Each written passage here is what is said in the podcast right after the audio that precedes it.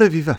Este é o P24 e da madrugada passada fica a contagem dos votos dos círculos da imigração, Europa e fora da Europa, a darem dois deputados ao PS e outros dois ao PSD. Foram eleitos os socialistas Paulo Pisco e Augusto Santos Silva e também os sociais-democratas Maria Esther Silva e António Maló de Abreu. Estão eleitos os 230, o PS consegue 119 deputados, mais 11 do que na anterior legislatura, o PSD perde 1, elege 78, o Chega segura 12 lugares, mais 11, a Iniciativa Liberal mais 7, consegue 8 parlamentares, o PCP fica com 6, perde 4 e o PEV, que concorria em coligação, perde a representação, portanto perde os dois mandatos que tinha. O Bloco de Esquerda fica com 5 deputados, menos 14 do que na anterior legislatura. O PAN segura 1, um, perde 3 e o LIVRE mantém um deputado eleito. Posto isto, vamos à entrevista pública Rádio Renascença, Hora da Verdade de hoje. Vamos conhecer o convidado. Convidado é o deputado do Partido Comunista Português e vice-presidente do eh, Parlamento, António Filipe, a quem agradeço ter aceitado o nosso convite. António Filipe, o líder parlamentar não foi reeleito, o vice-presidente do Parlamento não foi reeleito. Houve aqui uma falha na estratégia do Partido Comunista Português, ou seja, o partido apostou mal nos distritos onde colocou as suas peças-chave? Não, houve um verdicto eleitoral que temos que respeitar.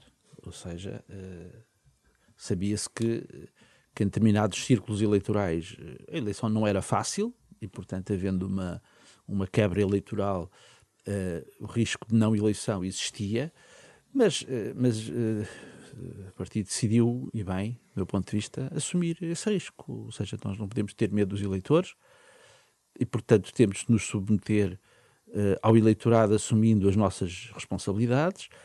E, e, e a democracia, uh, há momentos em que se ganha, há momentos em que se perde. E, portanto, neste caso, houve, uh, houve não eleição de alguns deputados que, que obviamente, eh, significou um retrocesso eleitoral, portanto o objetivo era, era que eles fossem eleitos, não, é? uh, não foram, e portanto agora é com isso que temos de, viver nos próximos anos, e portanto com menos deputados na Assembleia da República e procurando encontrar soluções para que uh, a voz do PCP na Assembleia da República continue com, com já não com a, com a mesma capacidade de intervenção que tinha em termos quantitativos, não é?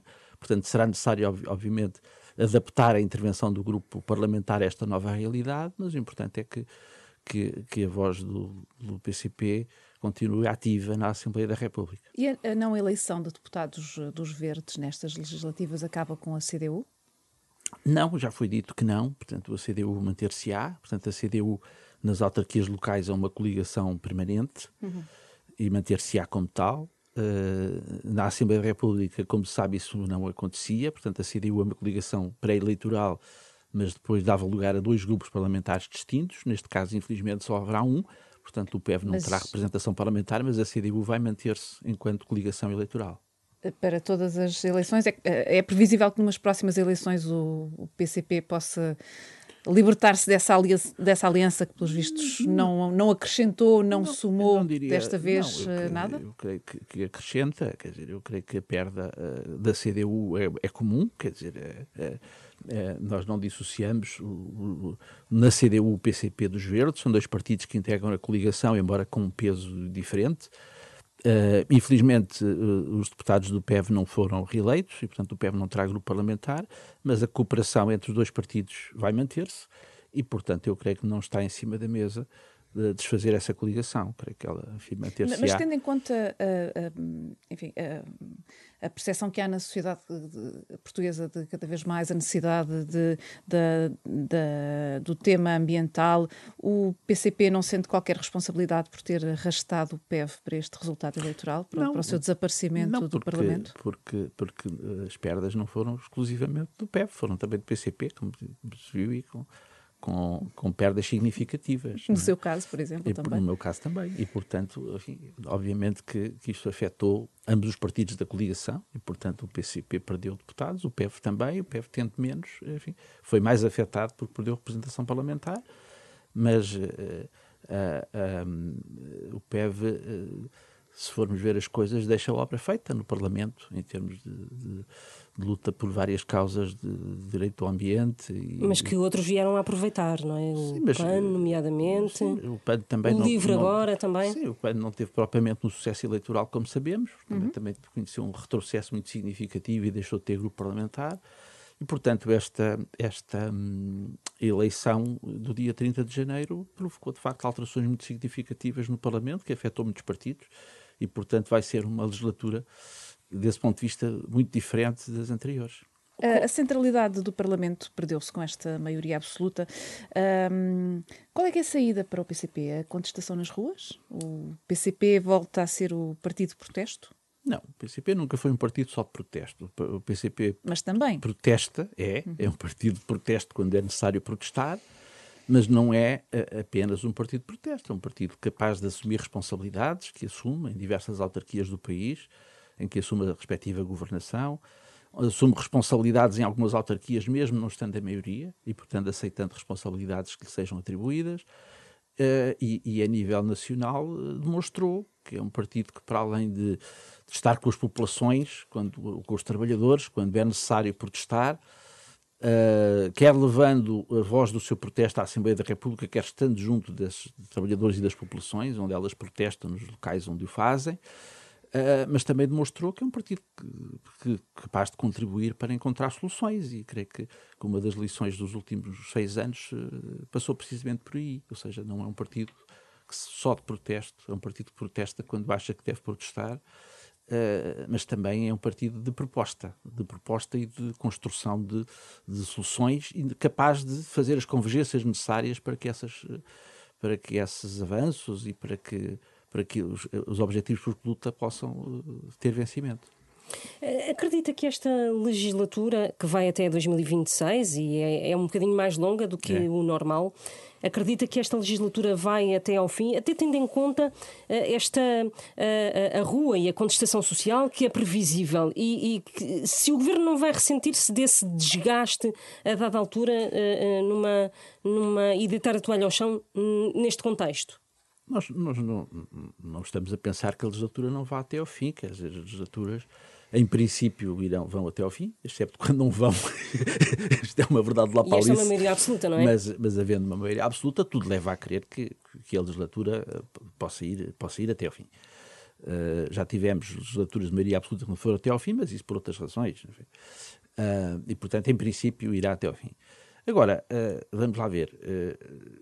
eu creio que a questão de haver mais ou menos contestação depende também da política do governo. Quer dizer, não é uma, vamos lá ver, a, a, contestação não é uma coisa que surge automaticamente, ou seja, há um partido, não é que, decide, há um partido que decide vai haver contestação. Não, não é assim, quer dizer, há, há contestação quando há razões objetivas para haver e, e, e, mais, e quando as pessoas estão dispostas, de facto, a, a, a agir e a atuar. Os partidos que perderam a representação parlamentar, o Bloco de Esquerda, o PAN, o CDS e até mesmo o PSD, neste momento estão a fazer ou a começar uma, uma reflexão interna sobre as lideranças todos estes partidos estão a fazer isso, à exceção do Partido Comunista Português. Uh, fazem essa reflexão. O problema não é a liderança para o partido? Não, a, a, a reflexão faz sempre, quer dizer, o PCP é o partido nunca deixa de refletir. Uh, é composto por pessoas, Sobre a liderança. Por pessoas que refletem, uh, como toda a gente ao longo da sua vida.